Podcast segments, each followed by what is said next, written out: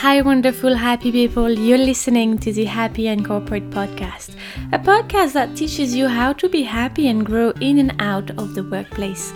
My name is Benny. I'm an executive coach working in sales for a big corporation. I'm sitting down with my mic here to discuss all of the things I wish I had known before starting my career. In this podcast, we talk growth mindset, we talk happiness, we talk health, we talk becoming a manager, and so many other topics. But what you will have is 100% authenticity and vulnerability, 100% English mistakes, and I hope 100% value in those episodes for you. But enough introduction, let's deep dive into today's topic. In today's podcast, I wanted to talk about well being.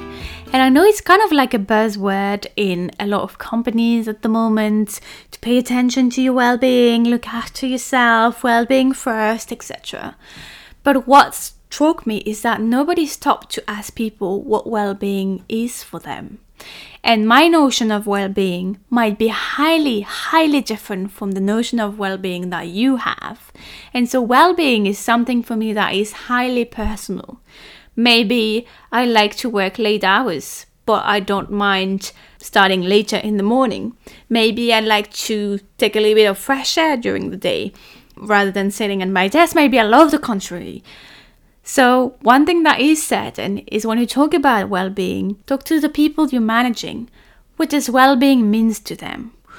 What does it sound like? What is, if they were to have the best week of their life in terms of work life balance and like overall life balance, because it's not like work life balance, it's just life balance in general, or well being, what would that look like?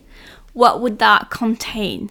What would they put in their week? Would it be like a, also a four day week, four day work week? Would it be a five day work week? What time would they finish at? Which activities would they have or love to have more time for? How can we make that happen together?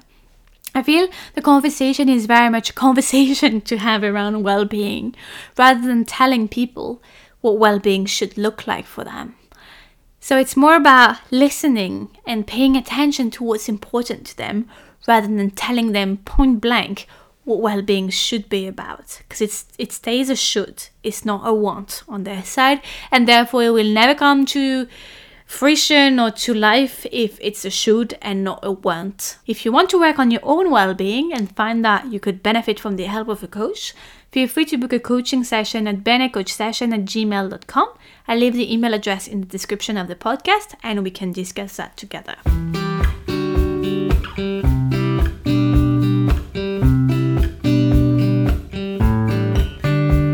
Thank you for listening to this episode of Happy and Corporate, the podcast.